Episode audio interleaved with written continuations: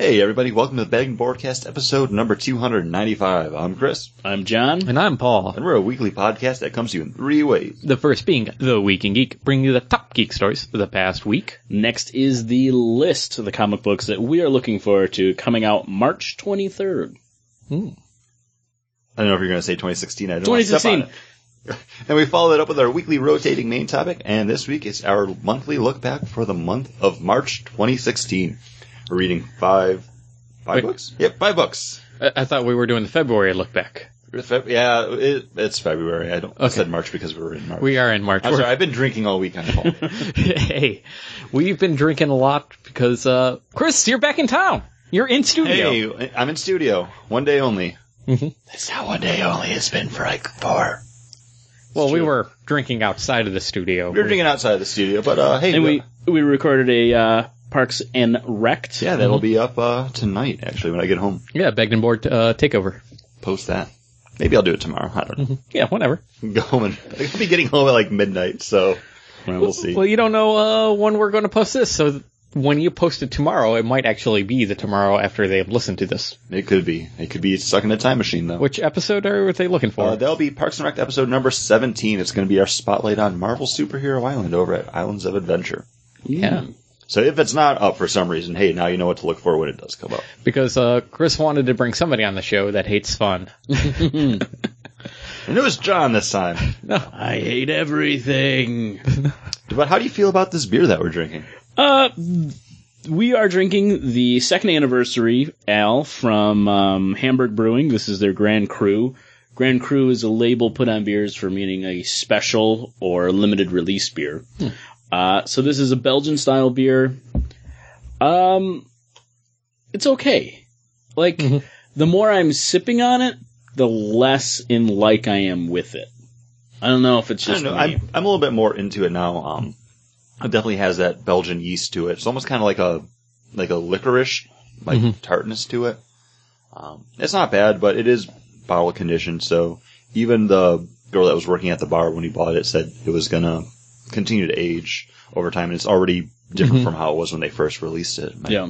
Whenever it came out, I don't know. And we- I believe uh, they've been open for three years now. Mhm. So this would have been made last year. So it's already set for a year. I don't. I don't think it is Well, we don't have a date on it, Oh. but because this is their second anniversary. Yeah. So hmm Yeah, 'Cause so they opened up at the tail end of 2013, it could be two years, and like they're- still just have this sitting in the cooler. But 2014 they would say it was their first year. 2015 they would say it's their second year. So, yeah, if it was just released at the end of 2015, if they started in like Nov- October, let's say, so their We- second we were there, like, anniversary was October opened, of so I don't remember. 2015. It was winter when they opened, though. So. Yeah. All right. Yeah.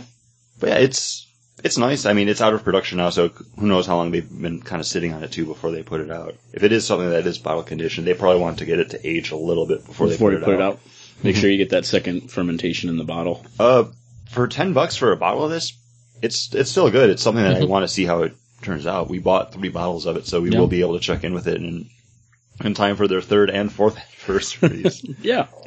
Yeah, Uh, definitely. I don't. I. I don't regret the purchase. Um, well, where do you guys see this going? Because right now, like Chris said, there's a lot of yeast on it.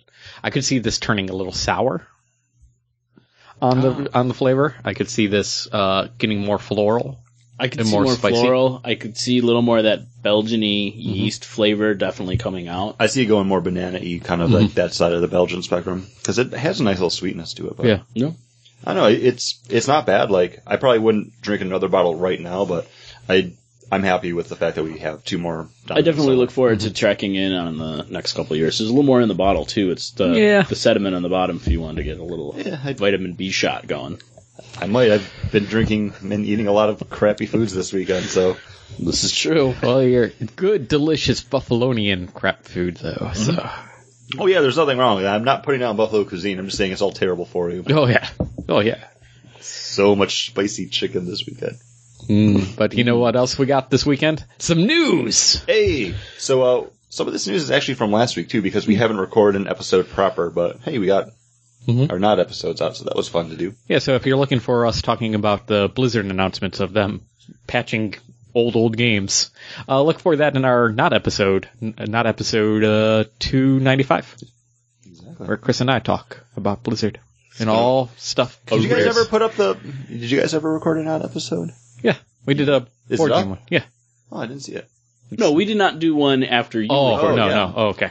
Yeah, I thought you were going to record one too, so I was like, I was going to listen to that on my way here, but okay, that's Hmm. why. I had better things to do. Sorry, sorry, not on it on air. This is all right. gotcha journalism. Yeah, you got us with our Did- non-recording did get us. of a Yeah, non-episode. It, it shouldn't have come as a surprise, but one of the things that came out and I kind of had forgotten about it until this was released, uh, the Ghostbusters trailer. Oh, I yeah. think it's our first actual real, like, Ghostbusters in motion look. Uh, seeing the trailer, I like the look of it. Mhm. I am past being like upset or anything about the movie. Mhm. I'll see the movie, Mhm. but I just don't really care about the movie. Okay. Like I'm not. I probably won't see it in theater. I might see it like at a cheap show or wait till it comes out to Netflix or Redbox or something. But there's nothing really driving me, and it, the look of it, I like the look of the ghosts. Like I like Oh, a yeah. lot of the look of it. It's just not.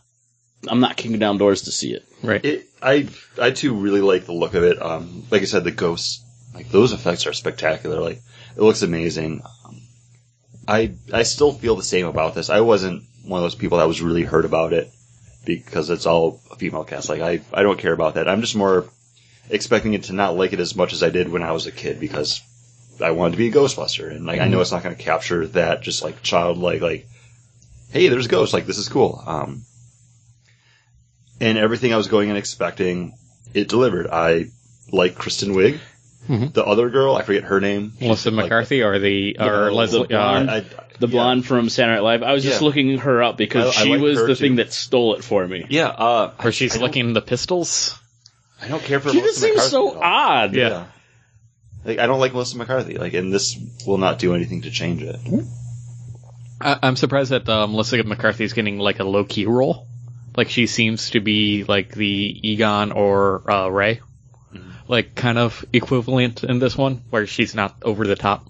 And then, in fact, they even came out and say that originally the subway worker, Yeah, um, I'm forgetting who's playing her now, yeah. I, I'm. I I, don't don't know know anybody in this movie really besides Kristen Wiig and Melissa Melissa McCarthy. McCarthy. And that's like, Apparently, that role was originally going to be Melissa McCarthy's when they first did the write up, but since Mel- Melissa McCarthy has done that kind of character so many times, they're like, ah, let's give her something different this time. see, I don't because there's a whole bunch of backlash coming out where they're basically doing the same thing that they did to Winston with the subway worker. I don't know her like the actor or the character's name. But Uh, Leslie Jones is playing the like the Winston character. Okay. She's from Saturday Night Live. She's one I of the don't watch special. live anymore. She's one of the special uh, featured players. And then Kate McKinnon is playing the blonde chick, Who who's seems a little bit more Egon-y. Like she's kind of like weird. out she's there. yeah she's weird out there making contraptions. She's the one who sports mold. She's Donna. She's Donatello. She's the Donatello. yeah, and she's also from Saturday Night Live. Yeah, it it it looks promising. I I will see it in the theater just because I don't go to the movies anymore. Um, I think that's my problem. It's really got to be something I'm really really Right. dying to I, see. I finally saw Deadpool this past weekend because my mom wanted to go see it. So I literally saw it like a month after it came out. Last movie I saw was Zootopia because That's Disney. that's Disney. Why wouldn't I? Um, the last movie I saw before that was Star Wars twice, and then the last movie before that, Ant Man or Jurassic World, whichever one came out last. Like I just don't frequent the theater anymore. Me either. Uh, but I've never have. yeah, But it, it like I was talking to someone about this though because you and I used to go to the movies every single week. There were times that we went to multiple movies in one day. Like we Yeah. we lived at the local cinema. Yeah.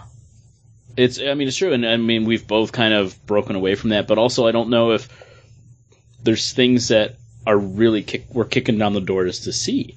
Even like, I made up the list for the, uh, The bracket. the movie bracket for us. Mhm. And like looking at that, I'm like, there's, I, I, I wrote down 20 movies, even though we're just going to do like 16 or something Yep. of them.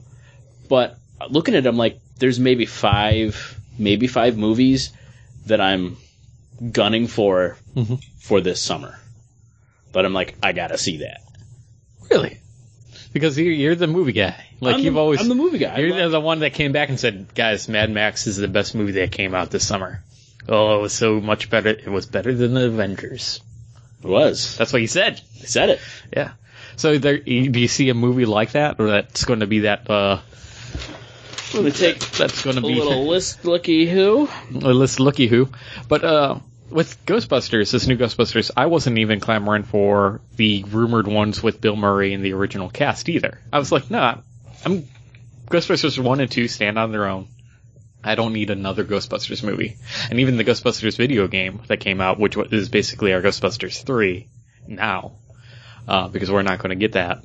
I was like, meh, well, this was kind of a rehashing of what they did before. And just like, ah, greatest hits. Yeah, I'm, I was okay with that. I mean, I loved it. I loved it in video game form with Ghostbusters. I loved it in movie form with Star Wars: The Force Awakens. You know, Mhm. it's that going home again feeling. You know, it's it's nice to be comfortable. Yeah, but with Star Wars, I was like, yeah, they need to write this ship and write it right now, because the prequels versus Ghostbusters, where I'm like, yeah, I'm good, I'm cool, like, awesome. This one looks good. It looks like it's going to be fun, and hopefully more people will go and find the Ghostbusters franchise and fall in love with it like I did as a kid. Who knows? Maybe uh, some kid will watch this movie and be like, "Wow, that documentary about ghosts was really cool. I want to be a Ghostbuster when I grow up." And then they're going to watch TAPS, and they're going to be like, oh man, like these guys are turds. yep. Never mind. I didn't get the reference with taps. The paranormal activity guys. Yeah. The uh, They're like professional ghost hunters. It, it- it Uh, stands for something. Yeah. the Atlanta Area Paranormal Society or something. Yeah, it's one of Uh, those things. yeah. They they go into a house and like, "Did you feel that? Ooh. Did you hear that? I'm I- cold now. Are you cold? cold, yeah. I'm, yeah, I'm, a- I'm a little cold now. Hello, if you're here, let it be known. you know they. Did you hear that? Yeah. Yeah, I've seen those kind of things. I didn't know that. The they had- store closed all by itself, and we've had the camera running all night, and we don't know what closed that door. Was it a haunting? We will never know. And that's how the episode ends, like all the time. If Oh, we we revi- we just reviewed all 24 hours of tape. This one door closed.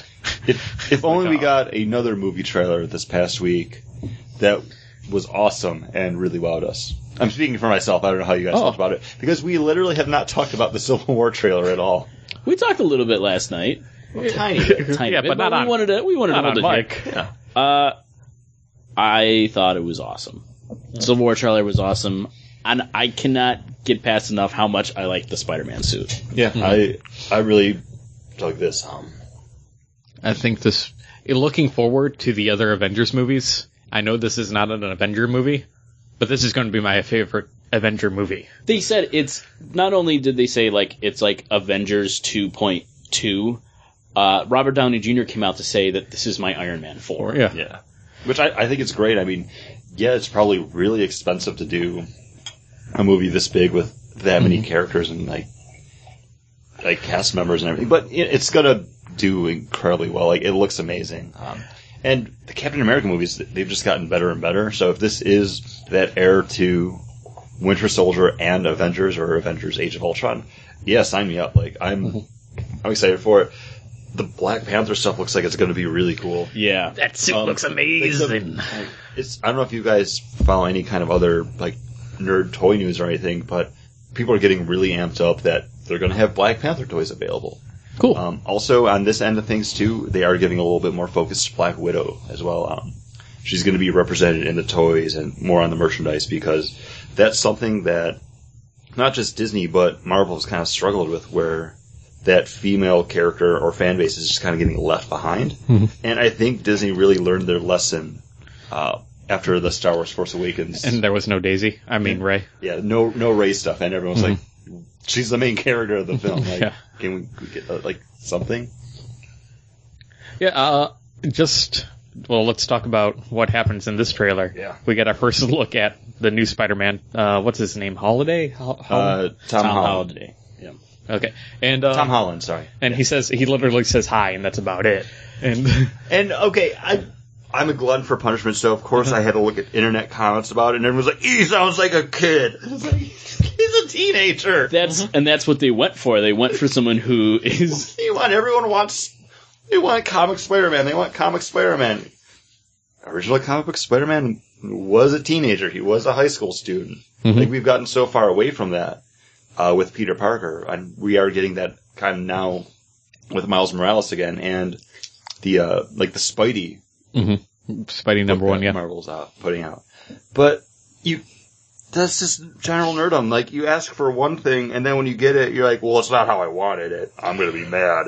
But then when it actually happens in the movie, you see it in the movie, you're like, that was the greatest ever. Yeah. And then everyone's complaining about how the eyes like change shape and be like they're ripping off Deadpool because his eyes move. Spider-Man's eyes have always moved and like In the look at them comics, in the comic yeah. books. Like they're expressive. That's the only way they can convey that emotion. And I mean, you see that it makes you think of the cartoon. It makes you mm-hmm. think of the comics.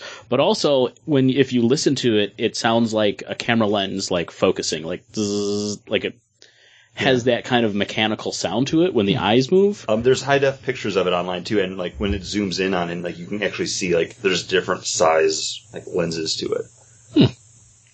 Well, the rumor is is that uh, the reason Tony Stark's calling him Underoos is because Tony Stark runs into him like wearing a homemade costume, Yeah, and and then that's this is because Tony Stark puts this costume the- together.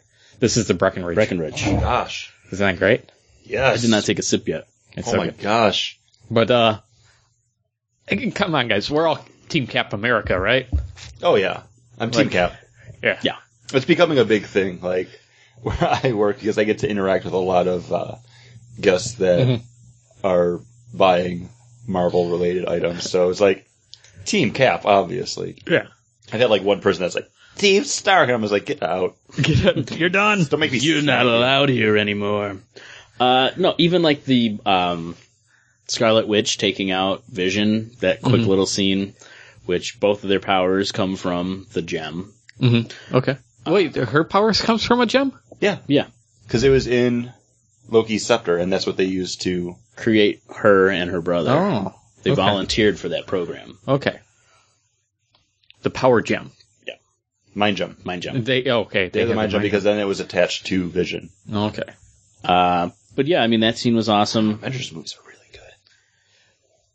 I don't know. It looks so good. And like you see that scene of uh the Black Panther like when they blow up that embassy, like you see that he's there, so you probably assume that it's probably his father that might be killed in that. That's why he's gunning for Winter Soldier so much. And maybe he said maybe Winter Soldier was there to try to stop it from happening because he still has connections, but you know, wrong place, wrong time. Or honestly, who knows? Too, He's It on the run. That could have been like a flashback where that was something the Winter Soldier was brought out of like cryogenic sleep to do, and now that he's out with Captain America, like they can finally tie it to him. So Black Panther's like he finally has that chance. Like that's kind of how I. Was Oh yeah, it. that's a good. Uh, and you do see a bunch of um, there's some Russian badges. There are some Hydra labels throughout there, and you definitely have Baron Zemo cast in this movie, so you know that it's all going to be Hydra propaganda working things behind the scenes or even more in the forefront. I actually kind of am looking forward to seeing how they do Baron Zemo. Hopefully, it just has like that purple mask. it's a lot of movie. You gotta have it. It's going to be a lot of movie. It's, it's. I think it's going to be a heavy movie too. Mm-hmm. Like as much as Winter Soldier just was like heart wrenching watching it. Like this, So good. this is going to amp it up even more. I, I'm just excited for it. Well, the Russo brothers came out to say like, "You're not ready for this movie. Nobody's ready for what's happening in this movie." It's going to be good. And we got the other uh, Marvel trailer from Fox for X Men uh, Apocalypse. See, I, I didn't watch that one because I haven't seen uh, Days of Future. really? Past Okay. Yeah, but honestly, after It was on watching, HBO Go. That's the only reason I watched it. After watching Deadpool, I'm kind of like, oh, I wouldn't mind checking out the last movie Mhm. just because I, I really enjoyed Deadpool. Days of Future Past wasn't bad. I have some like grumbles about it, but it's, I mean, Mhm. X two, X one, Days of Future Past. Like Yeah. nothing is going to be able to take X two out of number one placement for X Men movies for me at this point, I and I don't think you know Apocalypse is going to do it either. there's a lot going on in Age of Apocalypse or Apocalypse. I keep, I'm surprised he didn't watch it just for Olivia Munn, full costume. but that's that's kind of like I, Cutting a car in half with her oh, yeah, cybernetic I, I blade. will I will watch it. I mean, I love Psylocke. I love Nightcrawler. Mhm. I He's in there's- Oscar Isaacs is awesome. I mean, he's Apocalypse. So there's enough going on in this movie that I could kind of be like, all right, like, I'll, I'll give this one that old college try. And when I say that old college try, I mean how I went to college, whereas like every now and then I might show. it's one of those things too. It, it looks like a fun trailer. It makes me excited to watch it when it comes to Redbox. Not like you said, not to the. The- I'm not a theater goer, so I probably won't watch it there. Did we have any other movie news? Uh, yeah. Uh, we got two casting announcements for uh, Justice League, Dawn of Justice, or The Justice The League. Justice, or whatever it is. Uh, Amanda Heard cast as Mera. I know her from playing uh, Nick Cage's daughter in the classic film Drive Angry. I know she's done other stuff. I think that's the only thing I've ever seen her in, though.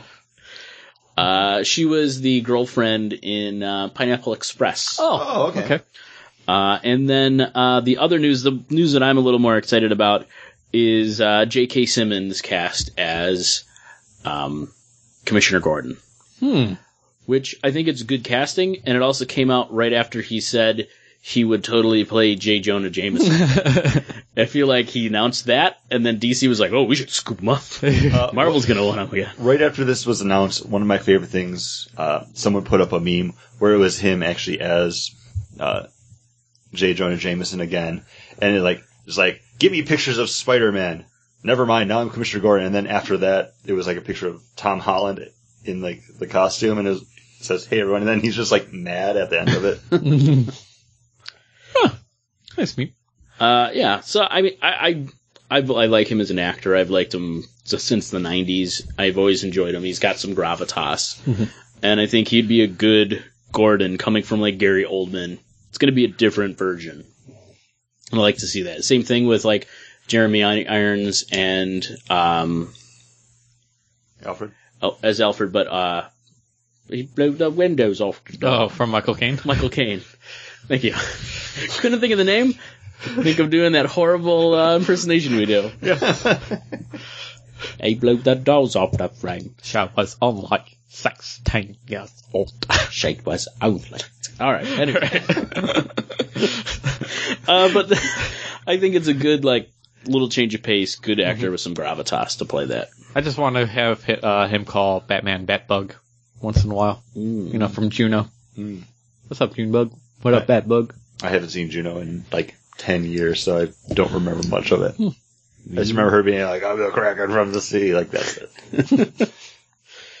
hey, we- got anything else? Uh, you know, there's been some video game news. If you guys want to talk about that. Yeah, With, while, uh, you're, while you're looking that up, uh, really quick hit. Um, we finally just got our confirmation of uh, what's his name? The guy that's playing Daniel Rand. Oh, Uh, Finn, Jones. Yes. Uh, com- uh, confirmed over on the Marvel side of things. Uh, we also got our look at the Luke Cage logo. Here's a hint: it looks just like the comic book one. Uh, and also, yeah, we're going to be getting Luke Cage come September. oh, good. That was it, September 22nd, 24th. It's been released. Of the episodes I watched of Alias, I mean Jessica Jones, uh, I I enjoyed the character Luke Cage probably the most. Yeah. No, And- he's he's really likable. And when I saw those episodes, I was mm-hmm. like, all right. And when he gets angry, spoilers, when he gets angry at Jessica, that's when I'm like, yeah, I'm kind of done with this show then. You know? I don't want to sit through this of him being mad. Cause he was such a enjoyable, just character, you He know? comes back around. I know he does, but because he has to, right? It, it, you know that's where the story's going, and that's what kept on driving me crazy with Jessica Jones. Is I knew exactly where the story was going, and it just took forever to get there. I'm like, ah, never mind. I know what's happening. I'm not going to watch the rest of this. But I, yeah, Uh, it's I'll read the Wikipedia. we talked about the show a little bit the other day, but yeah, there were some episodes that were you know a little bit more filler, or if you want to talk in comic book terms, uh, decompressed to like Mhm. fill up that season order. But the end of that series, like David Tennant, just he murders it. Like he's a fantastic mm-hmm. villain. Mm-hmm. But the thing with that, with from show to show, you could watch the first five minutes and then the last five minutes and be good. Like that's, you know, because the last five minutes set you up for the next five, the beginning five minutes of the next episode, and then fast forward last five minutes. See, it's, it's been so long since I watched Such- those. I, No, so I can't, I can't paced. say, but like, I'm just thinking back to Daredevil because that just released, uh, with season Mhm. two and so much, so much gets like thrown into those episodes. I'm just like, oh my goodness. Uh, and one last bit of news: AMC has announced that The Preacher will debut on May 22nd, Oh, so right around the corner. right around the corner. I'm, I'm looking forward to A summer release for Preacher. You know what? Most people's shows are going to be over, so it's a good spot to get them. Um, It's Memorial Day. It's close to Memorial Day weekend though, and that's where a lot of vacations start happening. So it's not like one of this prime television watching kind of. but people like Walking Dead will just be wrapping up. People will finally catch up on what they haven't watched of that, Mhm. and it's another comic book heavy show to Mhm. come out. I, I can't remember his name, but the actor that's playing Jesse Custer, uh, he plays Howard Stark in Agent Carter. I I really like him. Um, I'm kind of excited for the going ahead um, new Marvel TV show. It's like Mockingbird and Hunter. I don't remember Yeah. like I I think it's called like Most Wanted or whatever.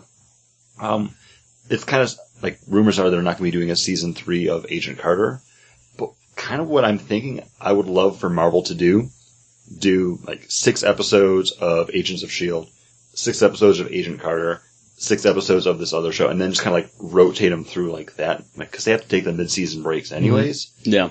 Like go that way because I love Agents of Shield, but I don't think they need 22 episodes to tell like their overarching story because they Yeah. they get those filler episodes that they're still good. Like you still get those character beats and like the character development. But if you can compress all that into like six or eight episodes maybe of just an awesome, awesome show, and then follow up six episodes of like Peggy just being a badass, like yeah, sign me up. Yeah, I think that would work. It would work smart for them. And even if it was like, you know, 12 of these, 6 of these, 12 of those, I think it would work more. Like that 12 episodes is their story arc for that season. Did you watch any Agent Carter this season? I watched four episodes. I could not get into it. It, it gets really good. Um, did you were you there when they brought in like Madame Masque then? I point? think I was, it's probably happened right after that. I just, she's a great foil to Peggy. Like I don't have that much time in the day, and when I do have my days off and I'm doing this or that, there's other things I want to be watching or reading or playing, and I watched like three episodes in one day, and I kept having to. I was taking breaks in between, even in in between the episodes, like when she's like crawling around the floor and she's in the Howard Stark comes into that uh, bordello kind Yeah. of gentleman's club, club. and it's supposed to be like, oh no, she's getting gonna get caught by that guy. I was like, eh, well, I'm, I'm gonna do something else right now. like it didn't like it just didn't get me as much as Did- last season did. Did you at least like Jarvis in it? yeah, I liked him a little bit more, like the Krav Maga stuff, and he's like, oh, I've been working on this. Here, hold on. Sorry, Paul. We we, That's we okay. uh, No, no. sidebarred, but I forgot like to talk about Agents of Shield and Peggy. And, No, that's good. So video game news. Oh, uh, so Xbox announced, or Microsoft announced that they're more than willing to have cross-platform play with PlayStation 3. Or PlayStation 4. Sorry. We're on 4. I keep on forgetting. And PlayStation is now looking into the business ramifications of that and whether or not they'll allow it and get it to work on their system. Because they're saying, hey, it's a lot more technical than just cross-platform with PC. I, I'm pretty sure that's the case, but honestly, like it couldn't be a bad thing for either one of these companies Mhm. to have that crossover because you know what? We're not in this situation, but if we were, like, John, you have a PlayStation 4. Yes. If I decide to get an Xbox, like, one, I, I wouldn't be able to play games with you, but if we have that cross, like, platform gameplay and Paul, like, you're Yeah. on PC, Mhm. if we could all play something together, that'd be great. Like, we would love that. Last generation, it was a huge buying decision for me because Scott got the uh, the Xbox 360. John, you had the Xbox 360, so when it was time for me to make the uh, purchasing you know decision after I got tired of playing the Wii, because none of the games were coming out for Wii, and the ones that were were like kiddified and like just not good. Like when Madden came out for the Wii and it was like, now do the touchdown dance to give your team a boost. And it's like, what? What am Even I doing? like when we were like Chris and I were talking about Resident Evil 4 Mm-hmm. and then you were talking about it. He's like, "Yeah, no, I liked it." And then we said something, and he's like, oh, "You can do that? yeah, I can't do that." like, you go, what? No, I can't do that. yeah. It's a great game. I love it. I can't do that. Which I couldn't like. I would feel like I'd be even. It'd be even more aggravating, like those Mhm. scenes when you're trying to do stuff in that game, trying to do it with the remote, with the Wiimotes and stuff, Yeah. the nunchucks and Well, I like being able to like aim on the screen and fire uh, with the Wiimote that like versus the controller like aiming and stuff, uh, and then the you know whipping out the knife by just shaking the Wiimote. Um, yeah, but when I'm like, okay, I need an actual next gen system, and I bought the Xbox 360 because that's the environment everybody was else was in. So, you know, I, I can understand why one or two of these companies might be like, well, then we're kind of sunk. But Microsoft's in the position where they're being outsold each and every month by PlayStation 4, so they're not going to get a, like a huge, you know, domino effect of, well, John bought his Xbox, so therefore Paul will buy an Xbox. Or PlayStation, you know, might consider it. Might be like, well, you know, why, why, why, why open it up?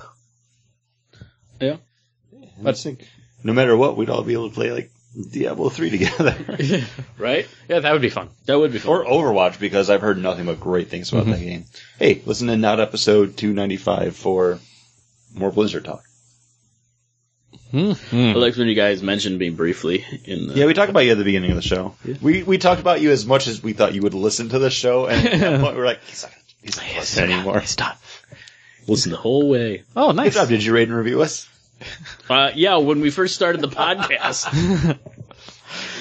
and then the second time we went on to uh, iTunes. All right, so that's it for news. We got another beer to talk We about, have boys. another beer, and I don't know who picked this one up. Paul did, but why oh. it's right in front of you, Okay, Chris. yeah. Um, our next beer uh, is Breckenridge Brewery's uh, 25. This is their 25th anniversary Imperial Vanilla Porter that has been aged in rum barrels. I I love everything about the name of this beer, Mhm. Well- and then I- then I get to taste it in action. Breckenridge made that first vanilla porter that I really loved, like the one yeah, that I had. that- that's It's still one a of the standard best. beer. Yeah. And that's if I'm going to buy a Breckenridge beer, it's probably going to be that one. And then this just reminds me so much of that uh, Irish. Remember the uh, Innis & Gunn, Yeah. the Irish porter aged in Irish whiskey barrels, but this has that nice rum flavor from It's got like Gun. a sweet and then like a tartness to Mm-hmm. it. I like this a lot. Ah. And you get the sweet from the vanilla. Mhm. I it's it's nice and most of the things that It's we've gotten sexy beer. that's rum aged, aside from the Innis & Gunn, we haven't liked. Like Mm-hmm. we had that uh that pumpkin ale aged in rum and it was gross and we had Mm-hmm. other stuff aged in rum where we just weren't fans of it. This is the first time I've had something aged in rum where I'm like, Yeah, it's oh yeah, this is good. it it provides a roundness and not that overly molassy flavor that's Yeah. I think we get a lot of times from that aged in rum barrels that are just like over the top. Definitely This a is- like a sweet porter is what goes great with like that Yeah. rum. And It- it's a good. nice sweet, and then you get that Mhm. like vanilla like flourish on the tongue there. This is this is fantastic. Yeah, Yeah, I think that this rum flavor really rounds out that back end because most of the what I, I, I'm Oh, saying, okay. like, I, I took a sip of this and I was like, "What? What beer is this?" Like, Yeah. I, had to know. Like, this is. The vanilla up front and yeah, I can find. Breckenridge in Florida. Like, I'm gonna see if maybe I can get a bottle of this and just like sit on it for a little bit. I don't Like, I don't know if you want to sit too I- much because it's already it's not the most robust beer like on, Yeah, on the I- palate. I, I don't know. Like, let it sit for a little bit. Have maybe more of that vanilla like come out. I think you it, it would be uh, you'd be more pressed to lose that vanilla It's on like that- sitting with it. That rum sweet too. Mm. This is fantastic. Yeah, nothing uh, on this is like burning or are really big. Yeah, where what percent alcohol is this? this is uh let's see here, reading label, don't know. Don't know. Does not. Oh, there it is, 9.8. percent. Okay, So I don't it's know. really s- it's it's smooth. It's it's a very very enjoyable drink. I'm gonna I'm gonna quote Marky Mark and be like, uh, I love this beer wicked hard. Oh, nice. Good Boston accent there. Thank you. I thought so. better than our uh, Michael Caine. Well, do you want to hear my Definitely better Do than you want to hear my my Michael Boston, Caine. New York accent? Yeah. Hey, I'm Chris. I lived in Boston, New York. Ah, there you go. Same. Same. Just, Pretty good. it's just named Boston. All right. So I'm from Boston. the list, I lived with you for like a year there. the list. The list. All right. These are for the books coming out March twenty third, Yup. Yes. two thousand sixteen. 2016. Uh, You always gotta be sure of the year. I'm sorry. Chris, which which book are you looking forward to? Um, there's a few books coming out this week that I'm really looking forward to, which is nice because next week there's nothing. Uh, but the one I'm most looking forward to is actually a trade paperback, and this is Out There Volume Number One. Uh, this is written by Brian Augustyn with art by Humberto Ramos. If those names sound familiar, it's because they did one of my other favorite books from Cliffhanger Comics, uh, Crimson.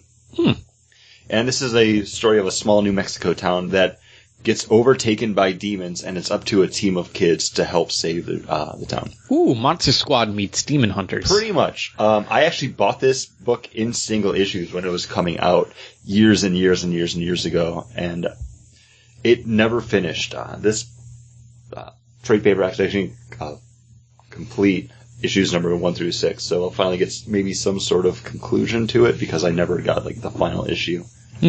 Um, I, I'm really looking forward to it. I love Crimson. It's one of my consistent go back to books. Uh, and it's gonna be wonderful to see this book again because I haven't read it since it came out, like way back whenever that was. yeah, with Cliffhanger. So, Hey, uh, by the way, this will probably be my pick for my next trading policy. I was gonna say I'm, I'm looking forward to reading it uh, for trading policy. But talking John- about uh, trading policies, John, Oh, I'm, I'm throwing it to John because I want to know what he's reading. I'm looking for a new number one. This is uh, one of six from Dark Horse Comics. This is The Shadow Glass. ooh, Uh, a young student of England's greatest occultist learns her father is in league with the devil. ooh, the devil, you say? And when Rose finds out that the man who raised her isn't her father, she ignores his warnings about the terrible secrets of her own past to seek answers from her childhood teacher, Dr. John Dees, the Queen's occult advisor. Oh, Who, who's Dees? Dees nuts? uh, this is uh, writer, artist, cover artist is Aly Fell, who I'm not really aware of. Uh, But perhaps you fell in love with her writing an artist art. maybe. Uh, it just kind of sounds right up my alley with stuff, and uh, I like I like the sound of it. Now, Paul, you're looking for a trade? Uh, no, no, not a trade. But uh, talking about trading policies, there was a book that I made you guys read. Uh, the X Men back in the 1970s, and it made me really crave that old uh, X Men feel, those ex- old X Men stories. Uh, so I'm going to try out a book that's coming out with a number two of five. Uh, this is X Men Worst X Man Ever, number two, written by Max uh, Bemis and art by Michael Walsh. Uh, I have no idea what this is about, but Uh, it Ma- has mystique, uh, mystique in Ma- it. Max so- Bemis is the lead singer from the band Say Anything, Oh. and we uh, actually read a comic book that he wrote before with what's it called? This book about the guy with bipolar disorder who thought he was a superhero. Uh, Was that Moon Knight? no, it was my. It, it was uh, Oh, that's Moon Knight, It right? was- it was indie a, book. yeah, it was a image. I'm I blanking think. on the or uh, Devil's Due or something like Boom. Um, I'm blanking on Jack the name of Flood. No, Uh, the other guy the was art, craziness. The art in that book was actually done by Jorge uh, Coelho, who's doing the Haunted Mansion book over at Oh. Marvel right now. What was it? I want to say it began with an O. I'm sorry, Paul. I didn't. It's mean to, okay. I didn't mean to. Like, I'm not going to look it up because but, I got nothing to go on there. But uh, no, I'm looking forward to some X, you know, some X Men one-off kind of show uh, comics, and hopefully uh, this is something that I kind of will enjoy, seeing as it's called polarity. polarity. That was it. Worst, uh, worst X Men ever, and it's not dupe. I, I think it, this will probably be like a fun offbeat Mm-hmm. look at the X Men, almost like you would have had from the Dupe book, Mhm. uh, or or something like the uh, X Force book that came out a while ago. and has mystique, you know. So I'm in. I've been a fan of Mystique since the uh, was it Fraction or um, Brian K. Vaughan. Brian K. Vaughan Yeah. little. I picked that for uh yeah. for a look I, back. I like I like that book a lot. it also had Forge in it. It's a really good book. That's why Paul liked it. It was like X Factor Mm. and the Sentinel. All right, so uh, you know, main topic, guys, or do we pause and take a beer? Let's let's take a pause, finish our beers, and then uh, We got a dramatic reading. Oh, we got a dramatic reading. That's what's next. And it Oh. throws- I really feel like I'm thrown off on- on my podcast game because I'm not wearing my headphones because I can listen to Chrissy sitting right next to me.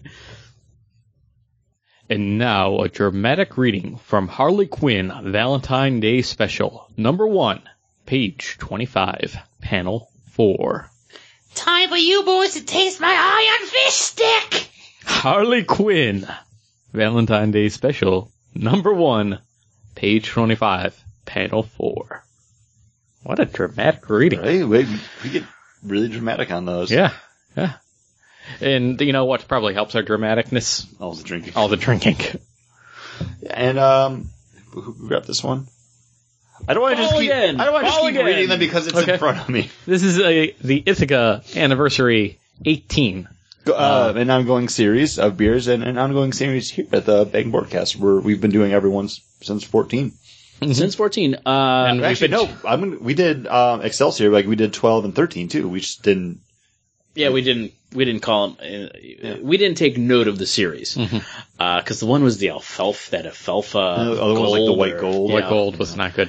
Uh, one, it does not say Excelsior on this bottle. It just says 18th anniversary. Uh, when you check into it on Untappd, it mentions that it's the Excelsior 18. Uh, also, this beer is not bottled conditioned. It does not say that it is going to continue to age with time and change. Uh, also, it's a 7% Baltic Porter. Yeah. So do not age this. It's getting away from, I don't know if just this version of it or they're just getting away from it in general. Uh, It says it's pre-aged. It's aged on oak. it's aged on oak. not which- in oak barrels. On oak. So there's probably like oak chips in Mhm.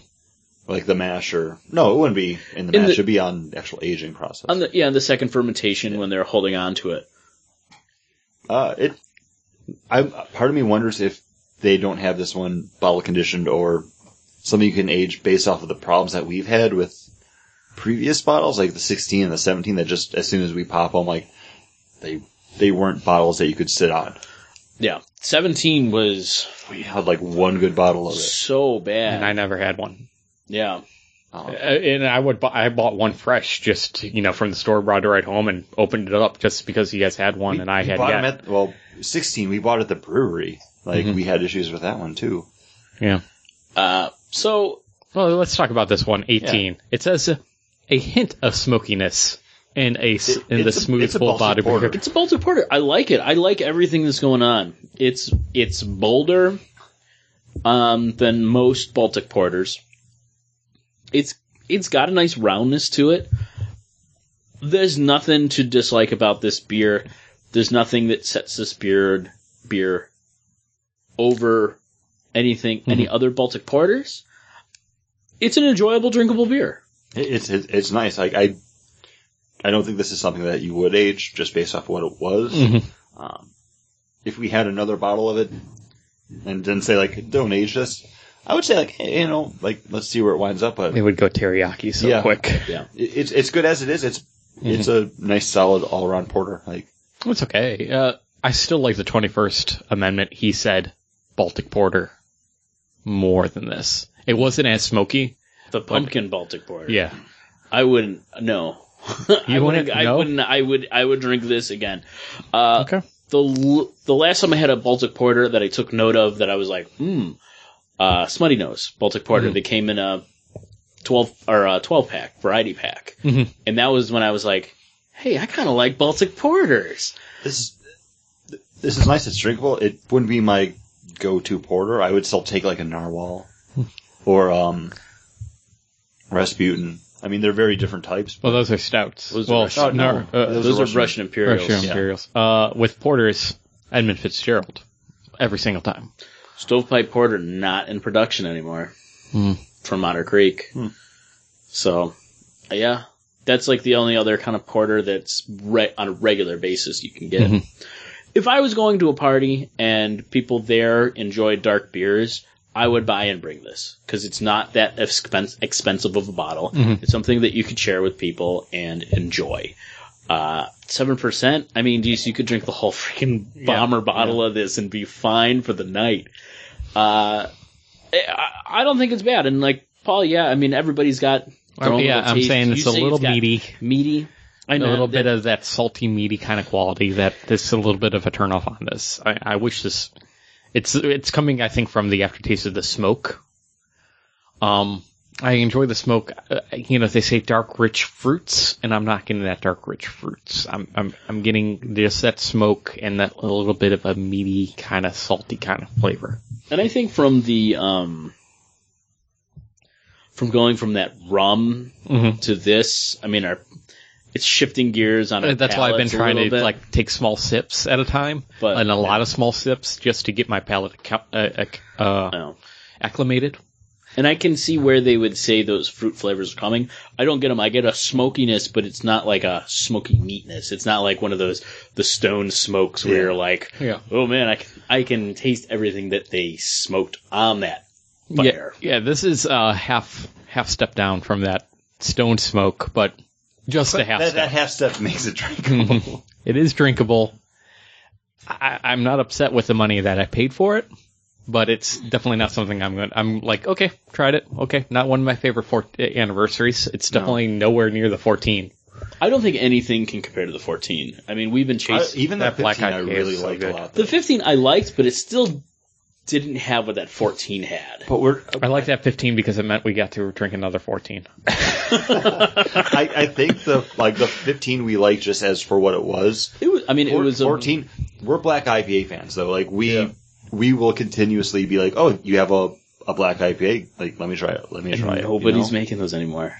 It's so hard to That- find a good black. that's IPA. one of our go-to beers that we just can't go to it anymore. So we, I think we're always going to look back fondly on the year that was 14. 14 is also, that's the thing that told us that we liked That, black that- IPAs. that- and that was the one that too. That was like we should be looking for these every year now. Like, why- Mhm. let's pick them up. Let's pick up more. Let's sit. on it. Heavy Let's- Seas, I think, still will make their Cannonball, which is their Yeah, black IPA. And like Otter Creek's not doing their. I I think Otter Creek's black IPA because you at the time you could get it consistently was the best thing because it was a great black IPA and you can get it a six pack for eight ninety nine and now they're not brewing that anymore and it's Yeah. upsetting to me a little bit. But then again, now we got uh, Otter Creek that's willing to try different things. You know, so we we sw- Otter Creek was in that scene was a step above Magic Hat for us for a little while there, Yeah. where we're like, okay, they do s- consistent stuff, and if I really wanted to buy something consistent that I knew I was going to like, I'll buy an Otter Creek. Now they're just like not doing that consistent stuff, and they're doing whatever they kind of want. most of it is IPAs. Yeah. So it really is. Mm-hmm. And it, even if it isn't an IPA, like their their steam pipe is still hoppy. Like that's what set, sets it aside from from more most steam ales or common ales is the hop characteristic. Now it's time for our main topic, which is our February look back, Yeah, looking I- at the books that came keep- out in February and January. I, I keep thinking March because we read most of them in March. That's true. Uh, John, this is a book that you were upset with us because we didn't read it for the uh, January look back. And uh, here we are. look back we've done. So, Daredevil number one. Daredevil number one. Um, one of the reasons I got this is anytime there's a new Daredevil Daredevil series, I enjoy picking up. It's a character that I do really, really enjoy. And with this, it was something I could easily have brushed past. The art on the cover wasn't selling me, but the fact that it was Charles Soule Mhm. did it. And the art in the book, I think, is better than what the art on the cover was. And uh, Ron Garney, I think, does a really good job of art in this book. And then the colorist, I wanted to mention him because he does a really great job of just using like reds and blacks. Uh, Matt uh, Milla. Mhm. Yeah, and this is a very almost black and white book, Yeah. like throughout. It's like it's black and red, Yeah. black, red, and white. Um, but this is Matt Murdock coming back to New York City has an apprentice working with him and is working for the district attorney. The DA now. The DA. He's a And prosecutor. The prosecutor has an office in an elevator. Shaft, yep. Um, but Which I would not allow that, by the way. Okay, I I didn't read the last series of Daredevil. Mhm. Um, like after they relaunched the Samnee Waid stuff with the new number one, because everyone knew Matt Murdock was Daredevil. Like he gave up on wearing a costume and he was just like walking around in a suit being Daredevil. What happened? Uh, something magical. does anyone know? Because he's he's back to being Daredevil now in New York because he was in San Francisco when I like Mhm. last left off. yeah, Uh, but nobody knows. Yeah, uh, Matt apparently Murdock he made a deal with somebody. Okay, he kind of mentions it in Mhm. the book. like like, I. Yeah, and, and Foggy's Nobody- the only one that remembers. Nobody remembers. Uh, but you have Matt Murdock with his kind of sidekick, Blind spot. blind spot. Blind Spot, who can turn invisible. but it takes batteries. Takes a lot of batteries. A lot of batteries.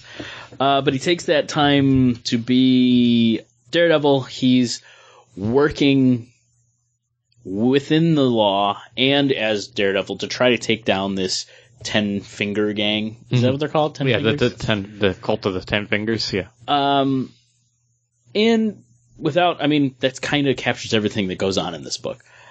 I enjoyed the book. I enjoyed the the look, the colors, the writing. I think everything in this was done well. And then this cult really kind of adds to it. I'm a little more interested in the villains in this book than I am following Matt Murdock as Daredevil. Right. Well, because it's, it's we're back to angry Daredevil. Yeah. We're back to angry Matt. He's yelling at Foggy again. Here we go. And that's why when we were talking about the Daredevil season 2 on Mm-hmm. Netflix the other day, I was like, it's definitely more in line with what we're getting now in Daredevil versus what we had with the Mark Mhm. Waid, Chris Samnee Daredevil because they're very different takes on the same character. You're talking about the Netflix versus Chris Samnee. Yes. And- okay. Um, And then this is more in line, I'm thinking, with the Netflix version of Daredevil because it is Matt Murdock not only yelling at Foggy, but also yelling at the person that's turning state's evidence. And he's like, look, fine. You don't need to show up at court tomorrow, but you're done. Guess what? That protection that Daredevil's, I'm going to, I called him to make sure you're okay. You're sitting in that chair because I made that call. I can just as easily make another call to tell Daredevil to stop watching your back. And guess what? Uh, maybe nobody will be around to save you next time. this is definitely you, when you take over a series, especially after a huge run like the Mark Waid one, you've got to differentiate Mhm. your run from that. So you make it a you got to make it more gritty. You can't have it that kind of more fun, crazy book that Waid had. And I'm mm-hmm. okay with this book. I think it's fun. I might go through one through six for that story arc. If mm-hmm. they go any farther than that, I might drop it just out of kind of boredom, unless there's stuff there that really keeps me going. And when you mentioned like the darkness of the Netflix series, having watched a little more than a quarter of it, like that Matt Murdock, that Daredevil, still believes in hope in people. Like you have to hope that they're going to make the right decision. So this is like one step away from Yeah, because he no longer believes this guy that's turning state's evidence will. He's like, okay, then I'm going to prosecute you, and you will go Yeah. to jail for the rest of your life. It's it's it's And the Matt you- Murdock. This is the Daredevil that more follows um, Brubaker's run on Daredevil than Waid's. Hmm. And Waid's was like such a fresh air, but this is also the Daredevil that I like. see, I, mm-hmm. I'm gonna say like, yes, I agree. Like, this is more of that Brubaker. Like, this is the Daredevil that I liked until I got that Mark Waid Daredevil, which now that is, that is going to be my Daredevil. I, I love the show. I will gladly watch the rest of this season because I've only seen the first episode so far. I can't wait to finish it. But when it comes to comic book Daredevils, I I love the Brubaker stuff. I even like the Bendis stuff when he was writing it. Like this is this is a good Daredevil, but it's not My it's not my Daredevil now. And I, and I agree uh, to a point. It's not exactly what I want, but it's still a good Daredevil book. Right. I, I agree. This, this does not make me want to say like I'm not a Daredevil fan anymore. Like I've I've read comic books that I've absolutely loved and considered myself a fan of that book and that character, but then I've read something and then I'm like, no, like I'm I'm done now. I'm I'm removed from it. I, I will I will read this if you buy you know two three four like Yeah. I'll, I'll keep up on it. And I'm someone who's still looking to be buying superhero comic books. Mhm. And this is one of them. Like, this is a superhero comic book I will keep buying. And it is grittier. It's not as superhero, superhero. Mhm. Um, but it's definitely something I really liked and enjoyed and want to continue to read. I understand that. It, it it's it is what it is, you know. And I think if you're interested in the description of a grittier, more in line with the Netflix series, then you got it here with this book. I mean, and the grittiness carries through in the storytelling, but the art too. Like we didn't really talk about it too much. I think this is a fantastic looking book. Oh, I think so. Like it's it's gorgeous. I love the use of the blacks and the whites, and then that like little color pop that you do get to it, whether it's red, which is ninety percent of the time it's going to be red, or like a little bit of blue or like, green. Mm-hmm. It it does pop, and it looks fantastic. it really fits in line with the tone of the book, and it's something that sets itself away from Samnee or mm-hmm. Rivera's art on Waid's book.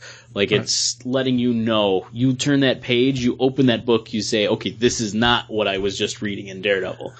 This is gritty. This is going to be darker just by the color and the tones and the art.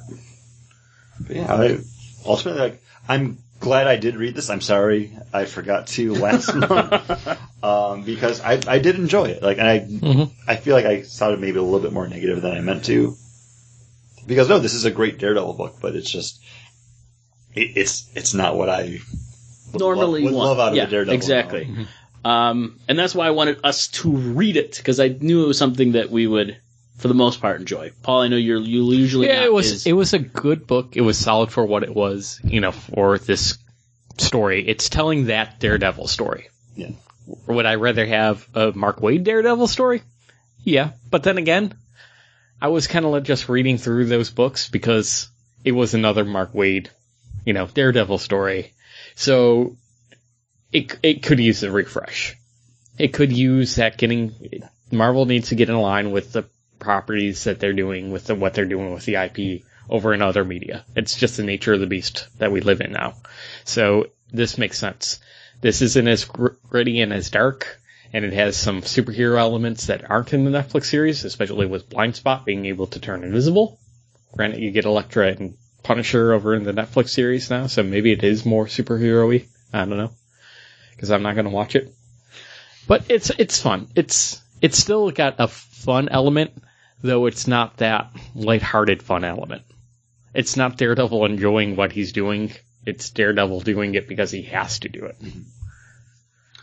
Speaking of characters that are kind of following the same thing, something they feel obligated to do, uh, why don't we jump on to Power Man and Iron Fist? Okay, I didn't know where we were going to go next, uh, so I had everything. Well, I, I knew that. Obi Wan could also be the say, same. like, That's do, do we kind of like focus on like the Marvel universe, or we kind of segue out onto Obi-Wan? But yeah, let's stick around into uh, the Marvel universe, and Yeah. we're gonna check out Power Man and Iron Fist number one. Oops, I hit number two by mistake. Ah, And let me tell you guys, this is I'm, I'm this is the last Power Man and Iron Fist m- book I'm going to read. I promised my wife that this is the last one.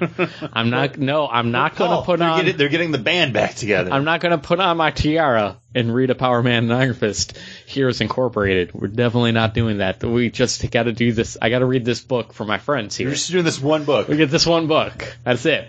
Uh, so this is uh, Power Man and Iron Fist. The Boys Are Back, written by David Walker, art by Sanford Greene, who at the Niagara Falls Comic Book Convention over the winter, where both of them were at, the book had to come out. Previous stuff that I had seen kind of made me want to spend that like thirty dollars to go there just to kind of meet and talk to those guys before this You- book comes out. should've. But Well, because uh, Stanford Green actually did the Secret Wars Runaways book, which like I've really enjoyed. Um, Like it, it's a different take on the Runaways because it's in like that Secret Wars universe, but it, it still has that kind of like that heart tug to it.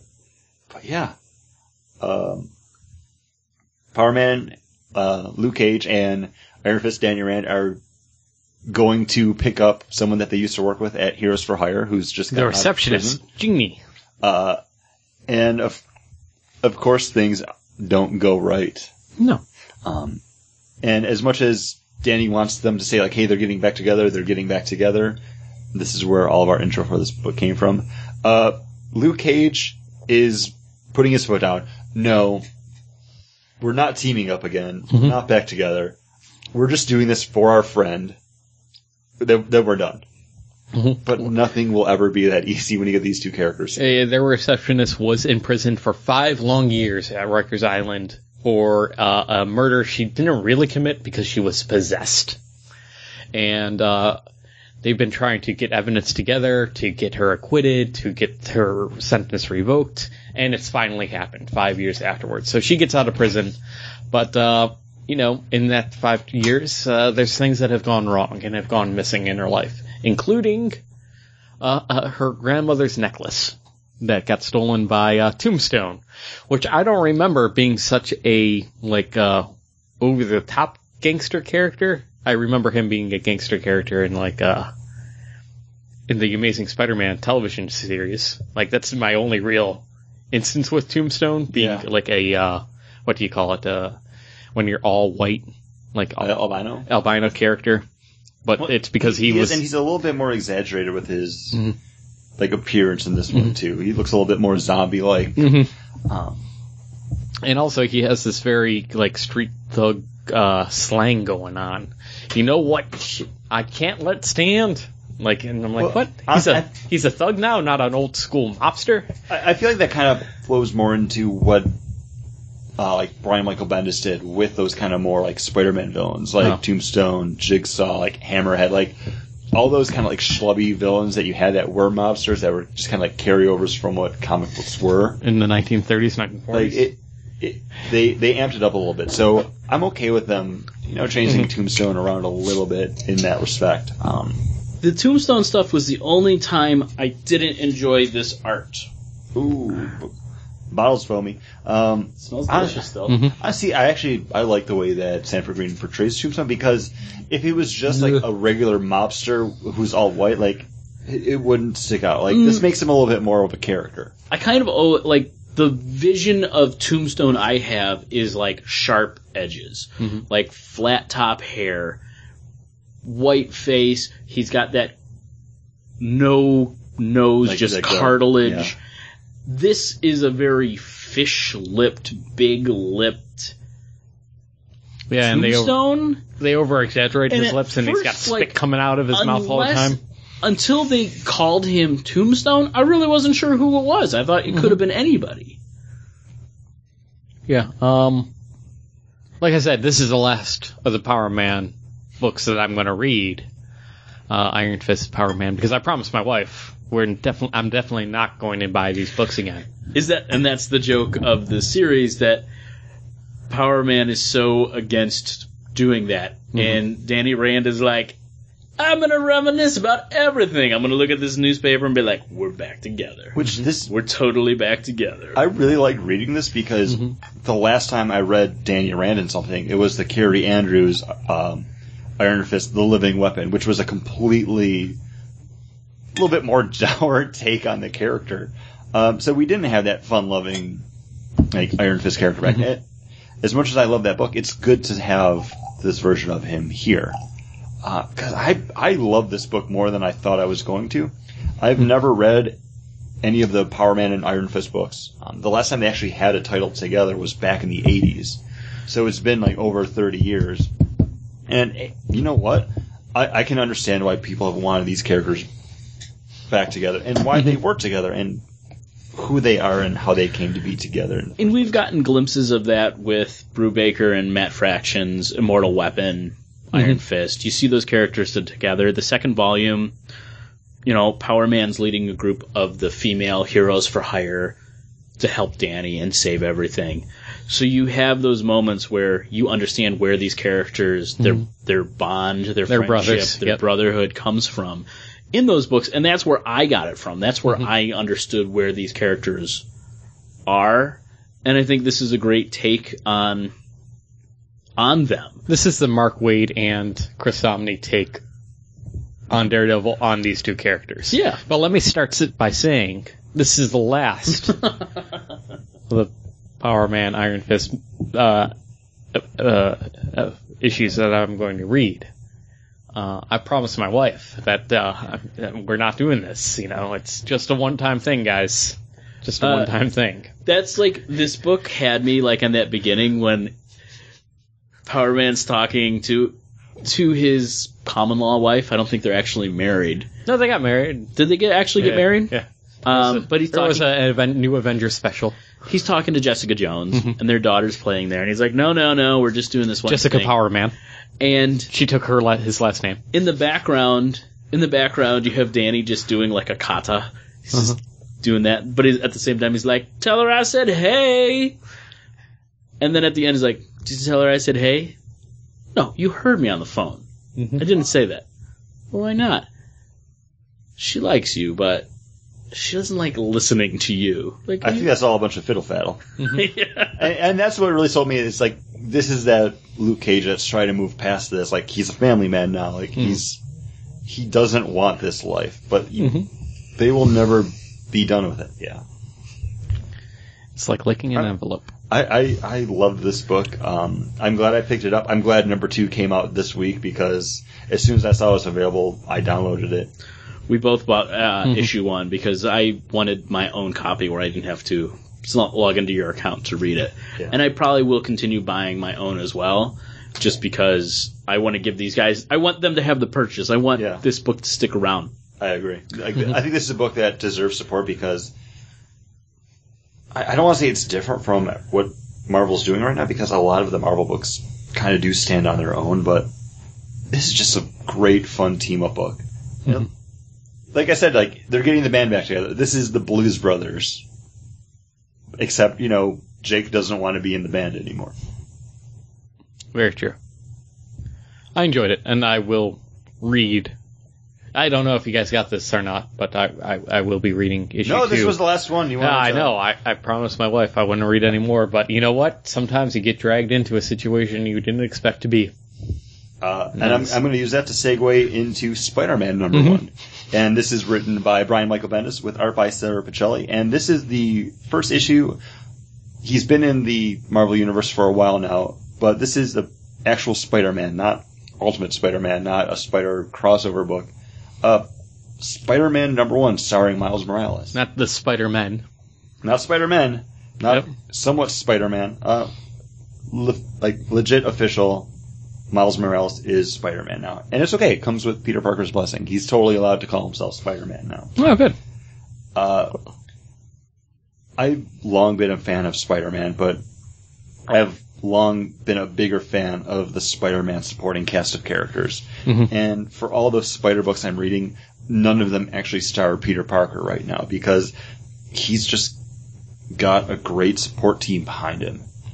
And I think Miles Morales as Spider-Man here is another great jewel in that crown because this book reads like an event book. If this had been part one of some new crossover starring Blackheart as the ultimate villain, I would believe it because this book it looks fantastic, and there's no reason Sara Pichelli shouldn't be on some huge Marvel title right now mm-hmm. because this book is just fantastic looking, and this is the bench that I like. I don't know if Ultimate Spider-Man was this good when he was writing it after I I dropped it because I feel like I might have missed out on something. Uh, I think it it might have been because of the fanfare that goes with this character. There are so many people backing this Spider-Man. Uh, I think aside from the Spider-Man event over last summer or whatever with the the The Inheritors. yeah, Yeah. is the first time I've really read Miles Morales, and I really like this book. And I think one of the things I like about this is it's high school Spider-Man. Yeah. And I haven't had that since like Spider-Man Blue. Mhm. You know, like our Spider-Man has always been either in college or a professional, like a just a photographer, than the teacher and stuff. so we never really had the Spider-Man as the high school student, except for maybe Ultimate Spider-Man. But this works. It feels like fresh. You understand everything that's going on, and I liked seeing him in school again and feeling that obligation that you know school's not as important It- as being the hero. and it's it's it's him and his best friend. It's him worried about like what girl is he going to date? Like what's she going to think? Like she's a superhero too. Like it's a great book with a lot of heart to it. And then reading number two just drives it home even more. Um, And I haven't read. Did you read two? I didn't haven't read, read number two. Nope. We just kind of read Yeah. these right before we Mhm. the weekend, but right before we recorded this. And and I, what I want to say is, uh, since this is Miles Morales and not Peter Parker as a high school student, you know, Peter Parker in the Marvel universe is a top ten genius. You know, he's Hmm. right up there somewhere in the top ten. You got He can Richard- blink and pass those tests yeah, yeah, yeah. without a He's problem. He's like, oh yeah, I, you know, I read the book, you know, I sped read it. I'm able to figure out where the story's going. I'm good. This is a kid that's going to struggle because he needs this to spend is his a regular time. kid. Yeah, he needs he needs to spend his time doing his studies. Like you know, it's granted he comes, but he does have the toxic, you know, Toxic- like toxic blast. shooters. Yeah. toxic blasts like uh the clone Spider Man. But uh, No, I, I absolutely love this book. Um, number two, even more so, and it gets into a little bit more of who Miles Morales is as a character. Like, in case you haven't seen him in anything else, and you're just picking this up because it is Spider-Man number one. And I think they do a great job of capturing that character in f- the first issue. Like this, I know there's a history behind this character, but this reads like a first issue, getting to know this guy. but everything that you learn about this guy sounds exactly like Spider Man. Whoops, didn't have time to pick up his date. Whoops, didn't have time to uh to read his uh, class assignment. But Whoops, I- I- shows up to the uh, the fight a little too late and notices that everybody else is gone. But I think that all makes But it won't like shy away. too, though. Yeah. And that's Yeah. Spider-Man. Yeah, I mean, exactly. it- Yeah, it that's what I'm saying. Yeah, it's exactly everything that you're introduced with this character works for uh, the Spider-Man mythos. That he is, yeah, this is what Spider-Man would be. He's he's outgunned, he's outmatched. He sees the Avengers has been tossed, and he's still not going to shy away from it. And then one panel sold it to, to me to make this character different than Peter Parker. When he picks up, he's like, "Do I dare? Do I even is this even allowed right now? And he picks up Captain America's shield. He's like, whoa, man. Uh, I'm in over my head. This is a, it's real moment. This is, this is, okay, Uh, demon from hell. I gotta get him to start talking. Like, let's try to get going here. Like, it's a Spider-Man that we haven't gotten, like we were saying, we didn't grow up with. We had a Spider-Man that was a professional that went to the beyond world and battled Doctor Doom and did all this other crazy stuff. Had a building crash on his head and, and you know lifted it up and got characters, you know, people out of the building with it uh, with the whole building on his back. This is a character that's still struggling to find his way and and feels like he's over his head. Uh, and one of the things like it kind of ties into that, and I want to like get on this, but I'm like glad you said that. Number two, I I loved even more because it turns out someone was filming this battle, um, and like during the fight with Blackheart, like his mask gets ripped, and like you can see his skin underneath, and it's big news like to everyone that hey, Spider Man's got like dark skin, like he's like an African American superhero. Like people are losing their crap about this. And Sam Wilson as the Falcon's like, you gotta be careful. Like people are gonna find out who you are. Like watch it. And his friend at high school, Ganke, is like, this is awesome. Like you're big news now. And he's like, no, I, I don't want to be known Mhm.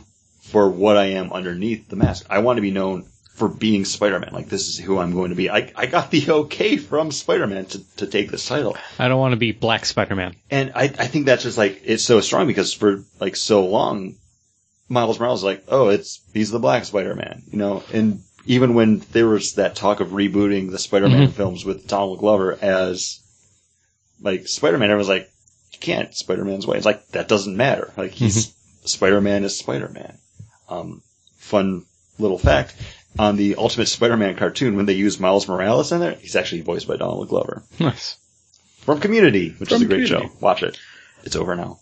Uh, Are they in the movie? I don't think so. They they got the uh, Yahoo series and Mm-hmm. it, it didn't do too well. So Oh, it's Yahoo. That's Katie Couric, how that's doing.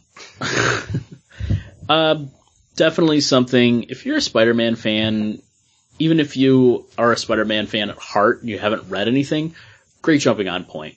I really think you can get behind this character because it's everything you want in a Spider-Man book, Mhm.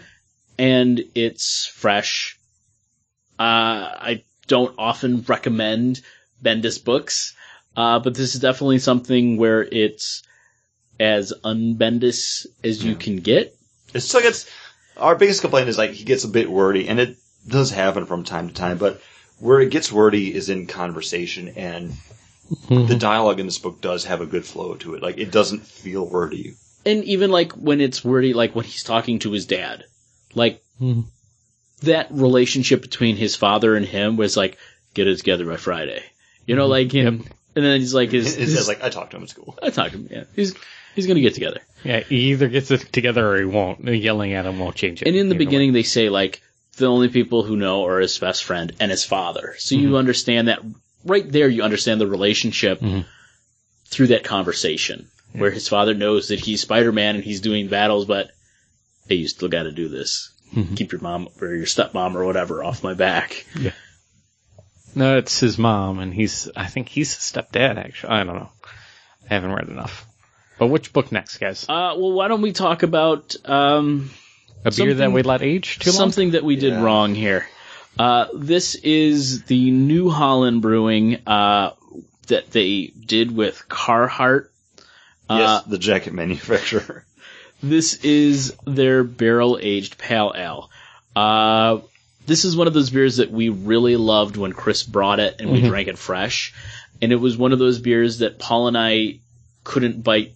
You know, we couldn't pull the trigger on drinking it because it's like, well, well, you can have it. Well, you can have it. Yeah. Well, we should drink it together. Well, we shouldn't drink it unless Chris is here. And then we kind of forgot about it. a year later rolls by and it's you know not even a year and we're just like well we've let it age this long. We might as well just wait a year to do it.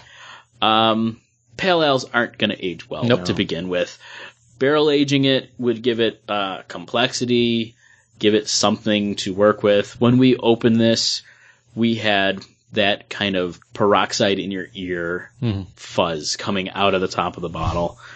Everything it lo- like it gained by aging in those barrels, it lost over the past year because now it it's like a TE kind of pale ale. it's got a great smell to it still This- like it still smells Oh yeah, it still smells like it's been aged in like a bourbon barrel. Like it's got a nice sweetness on the nose, but when you drink it, it's it's like a sun tea. Yeah, it's like a bad. It's like a sun tea or uh, licking. It's the glue from an envelope. No. Um, Yeah, I- it's it's okay for what it is now if that's what it was supposed to have been. I guess. yeah. Like, But I it was can't so fault much the better. beer for the fact that we aged it when we shouldn't have. when it was a, a a great beer originally, Yeah. like last year. And we're only getting this on the aftertaste. Like up front, there's like nothing. Yeah, it's it's a pale. It's pale ale. You don't Pale and cons- you don't age a pale ale. Yep. And uh, what else don't we age, guys? What book? Are we going mine? Oh, we we No, we one- got we got Oh, we one got one more. more. one more on the Chris side of things, and um, this is Star Wars number one. Or No, not, not this number is number fifteen. Number fifteen. This is Why something we. one? Because it feels like You always- you uh, always number number one ones. for for Obi Wan Kenobi on uh, Tatooine. This isn't something we normally do, but it's something that I thought we should talk about because I think it's kind of fun. This is we reviewed number one. We've hit fifteen here. This is the second time they've done a look in the past of what Obi Wan's life has been. So this is the second time, but feels like the first time to me. Mhm. Uh, so it was something I wanted to do, even though I hadn't bought the book. Uh, but this is Obi Wan on Tatooine looking over a child Luke in the background. Yeah. Uh, Star Wars number 15, written by Jason Aaron, art by Mike Mayhew, and this is actually Luke taking a page out of Obi-Wan Kenobi's journal and seeing just what he was up to all those years on Tatooine before everything happened and he kind of came into his life. And you wanted that Obi-Wan always had a little bit of a presence there watching from the background, just making sure that Luke was okay with his aunt and uncle. And th- this book doesn't really uh, hit me until the very end when o- uh, Uncle Owen shows up at Obi Wan's door. Spoilers, uh, and says, "Y- "You come on, you don't think I know what's going on here? You show up, you drop off Luke at our doorstep, tell us to protect him and raise him, but we're the only uh, vapor moisture art- mo- vapor or moisture vapor farm. What moisture Yeah, evaporation farmers. farm that hasn't been hit by Tusken Raiders has been uh, shaken down by Jabba's goons. And then all of a sudden we got Jawas like dropping off free parts like to fix our speeders and stuff. You stay out of our hair because this boy is already a handful enough without your influence.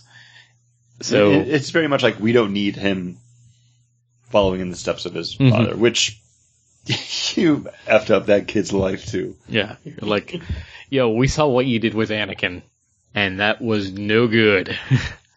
Uh, I don't know if they know. No, because he even says you got him killed. Yeah.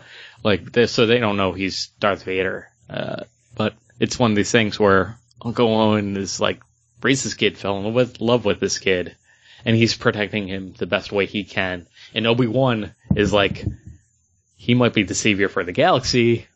I gotta protect him and train him to become what who he needs to be. Then you shouldn't have dropped him at my doorstep and told me to raise mm-hmm. him because Well, he's he- my son now. Well, Obi Wan didn't know that when he dropped him off. You know, he's like, Well, oh, it's not just like, hey, hold this kid for a little bit. I'll be back. You mm-hmm. know, he left him there to be to be raised, and now And he's Obi-Wan trying. was just there, like, keep an eye on him to make sure that he was kept safe. Yeah, because he thought, hey, you know, if Order 66 comes through and they're looking for Anakin's kid, like, that might be trouble. But and I we didn't know think, that they can do a little blood test and see if he's got the midi-chlorians. yeah.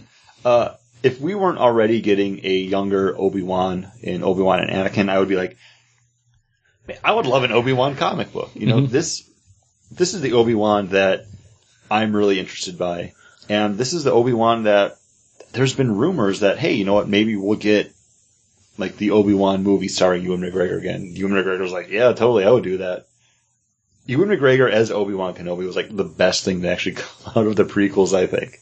Um, As the older Obi Wan, well, I, the first one, I yeah, Yeah, you, we don't talk about the first. Qui Gon, but like no, as, as soon as he steps kind of more into the master role, like Mhm. sign me up. Like I, I bought him in that role. I think he did like great as it.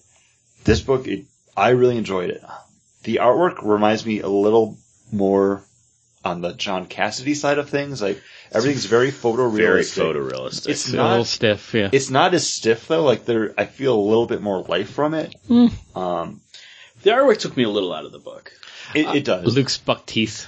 Yeah, Yeah. He's he's a kid. I could I could Uh-huh. look past that, but it's it's still that style of artwork, which you know nothing against it. It's just it's not for me. Um, it just came out that Joss Whedon and John Cassaday are doing another Captain America book. Hmm.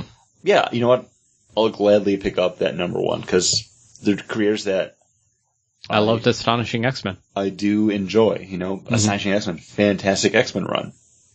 One of probably my favorite Marvel runs. Ah. Um, I so I don't mind this too much because, like I said, it, it is a little bit more lifelike, and he does nail like just the aesthetic of having to live on a sand planet.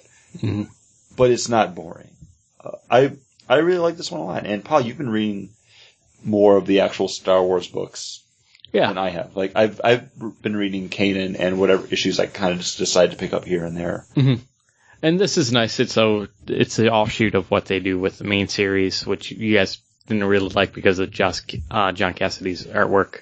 But yeah, you know, they, they switched around, uh, like Stuart Immonen was on the book. I don't know if he still is. And that think he is alone is enough to make me be like, alright, like, I'll check this out. I just haven't had the money to go back and buy all of the back issues. Because once I decide to do that, I do need to buy Star Wars. I need to buy the rest of Vader, which I haven't been reading because they do cross over. And that's gonna make me want to like read the rest of Lando because I like number one, mm-hmm. and then pick up the Chewbacca book because I dropped the ball and didn't pick up that one. Like, I have to say this is more of the Obi-Wan Kenobi that we get in like the Clone Wars cartoon series than the Obi-Wan Kenobi we get in the original trilogy. yes, You know, because in the original trilogy, he, he's basically a ghost for two thirds of it, or he's this old man that's just like, hmm, Feel let me think force." about this. So maybe, uh, well, you know, you didn't want, your uncle didn't want you going off on a grand crusade, you know, like your father did during the Clone Wars. So, uh, My father was in the Clone Wars. this is the more adventurous Obi-Wan Kenobi. Yeah. Better than the Obi-Wan Kenobi we got in the prequels. and that's what I enjoyed about this single issue. Yeah, I mean it. It has. It's fun. It really is. Um, but it's not. It's nothing like. Mhm. I thought it was a good read. I thought it was something fun for us to talk about.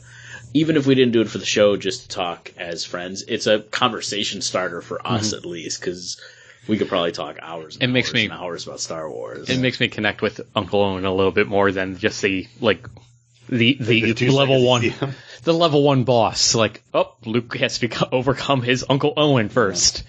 And stormtroopers take care of him for him.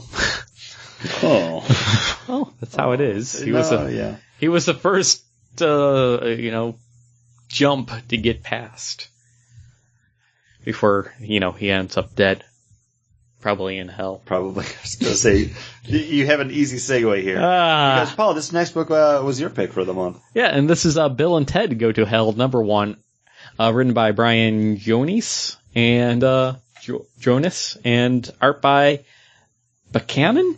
I don't really Yeah, get I- that. Back in, like I'm not sure. And this uh, takes place after all of the Bill and Ted stuff, like after the cartoon series, after the Bill and Ted's Bogus Adventure.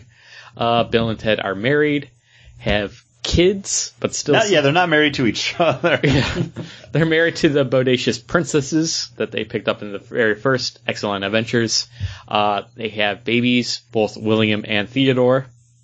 Named after each other. Yep.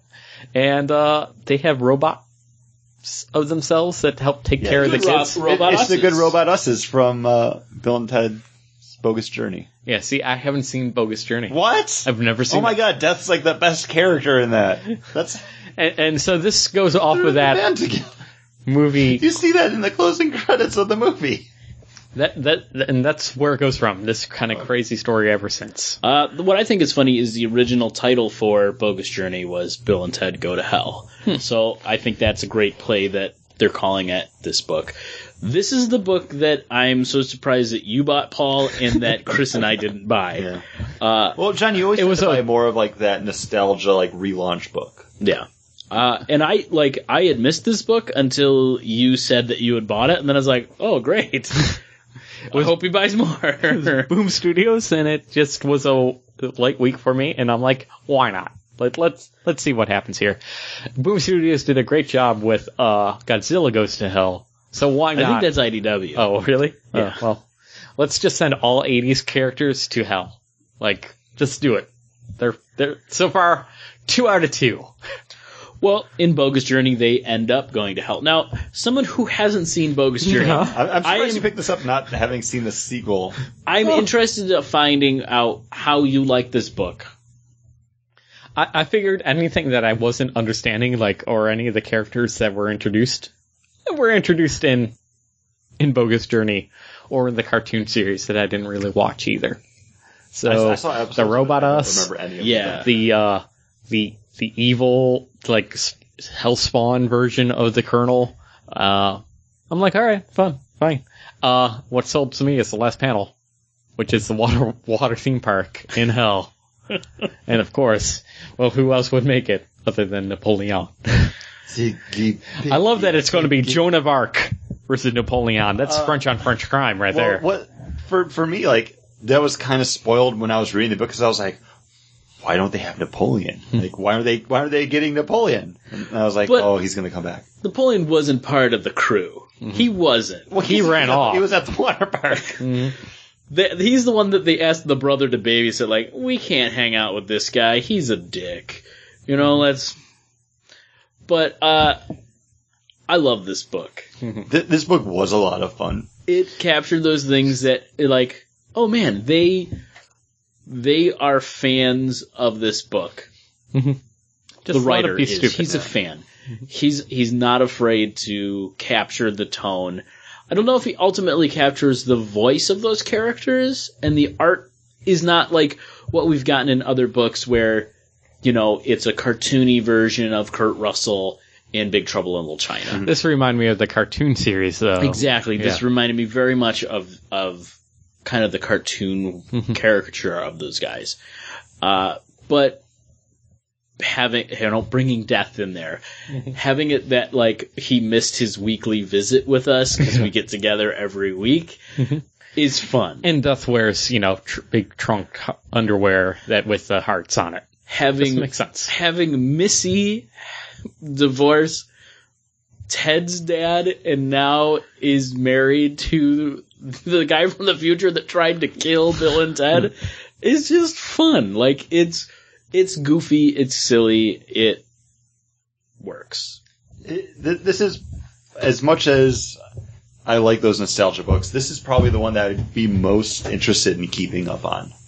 I think so too, and I don't think it's an ongoing. I think it's just a small little like one of six kind of a Uh, series. see, I'd be okay with that. Um, it, it was great to see Rufus come back into it because apparently things aren't going too well with the Bill and Ted like third like sequel right now. Like Keanu Reeves said in an interview that they're still really trying to like make things work.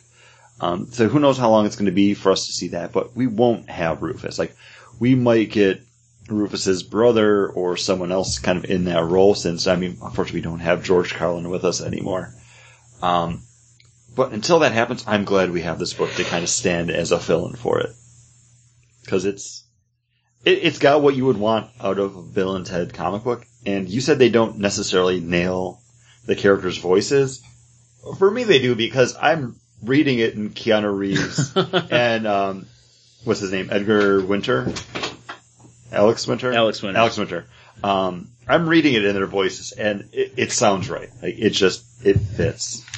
Um, I even read things in Death's voice. Uh, for those that might not know, couple years ago, myself and two of my other friends, not these guys. Nope. I have other friends outside the podcast. Well, Uh, bully for you, we, sir. we actually went out on Halloween dressed as Bill, Ted, and Death. Of course, I'm Death because I'm freakishly tall guy, and I look great in grease paint and robe. But uh, it, it, I'm glad I got to see Death in it because he was always my favorite part of that movie. oh yeah, Which probably you, you should see it. I mean, should, yeah. it- I don't I think it's on Netflix. I don't think you'll think it's great because it's so far removed from like the '90s when it came out, and I saw that movie as a kid, so it had a more of like a sense of fun to it. Like now, first viewing, you probably think it's pretty cheesy, but oh yeah. it is. But it's supposed to be. I can get They past that. Good robot them's. I think it's actually. Um, I enjoy it. I think it's a better movie than the first one. I don't know Just about the- that, Socrates. Uh, just the just the process of like them go how they die. You know how they die, their death, how they try to work everything out. Then they go to hell. Hell is actually a really good interpretation of hell. Then when they everything about when they go to heaven, everything from there, building the robots. I do want to see what the hell the Easter Bunny's doing in hell. Can't- I don't want to give it away. okay. It's It's in the movie, right? yeah, it's in the movie. Okay. Uh, like everything about two, I think is a well done, better movie. I think it's more thought out than what the original movie was. You know, the original movie wasn't supposed to have a sequel; it was just supposed to be So we've this. But it's like, okay, we're gonna make a sequel. This is a great interpretation of these of this for the characters. So uh, I'm going to say this now. Uh, so comic book fans, we've gotten Wolverine goes to hell. We've got Godzilla goes goes to Wolverine hell. went to hell. Yeah. Uh, and we've gotten Is that now. in that Schnick book? I don't know, It- but it was a thing uh, during the Wolverine run. Now we got Bill and Ted Go to Hell. What '90s characters do you want to see interact in hell? um, I, I think that's. Sabrina the Teenage Witch. oh yeah, that would be great. Yeah. I mean, I know they did like I forget what it was called, but the Archie books put out like a like more adult Sabrina book. Um, Well, she showed up in the un, uh, Undead uh, Archie books. Yeah, but they, they they have another Sabrina series where it's like the macabre adventures of Sabrina or something, where it's supposed to be like really good. Uh, but I think that could be like fun to kind of go darker on because I didn't read that series. Wolverine Goes to Hell was written by Jason Aaron. It's probably pretty good. Probably pretty good. Uh, listeners, you let us know. Uh, we're, I'm going to post that question to the Facebook page, so look for that soon. I, I really want to see some good interaction there. Because I'm wondering which character Pee Wee Herman goes to hell. Oh, that would be good too. Yeah, that would be uh, be fun. most un- Large Marge is there. Give me back my bike. Give me my bike, Francis. Oh, Francis would totally be in Oh. Francis, Francis is actually the devil. All right, John. Did we have any other books, or was that it? That's it. That was it. That's All it. right, so That's show, pal. listeners, rate us and review us over at the iTunes. And by rating and review, just give us a rating, five stars, please. Uh, you can review us, but you know, it's kind Ma- of Make it good. We'll read it on the air. And while you're doing that, check out our other shows. Uh, you can find me every week over at Parks and Rec, where I talk jealous. about Disney with my best friend Janet. And John, you got another show going on too. Yeah, uh, listen to me uh, just rip apart bad horror movies from any decade uh, with my buddy Matt over at Horror Movie Massacre. Hmm. We're on iTunes, other podcast listening sites, as well as our website and SoundCloud.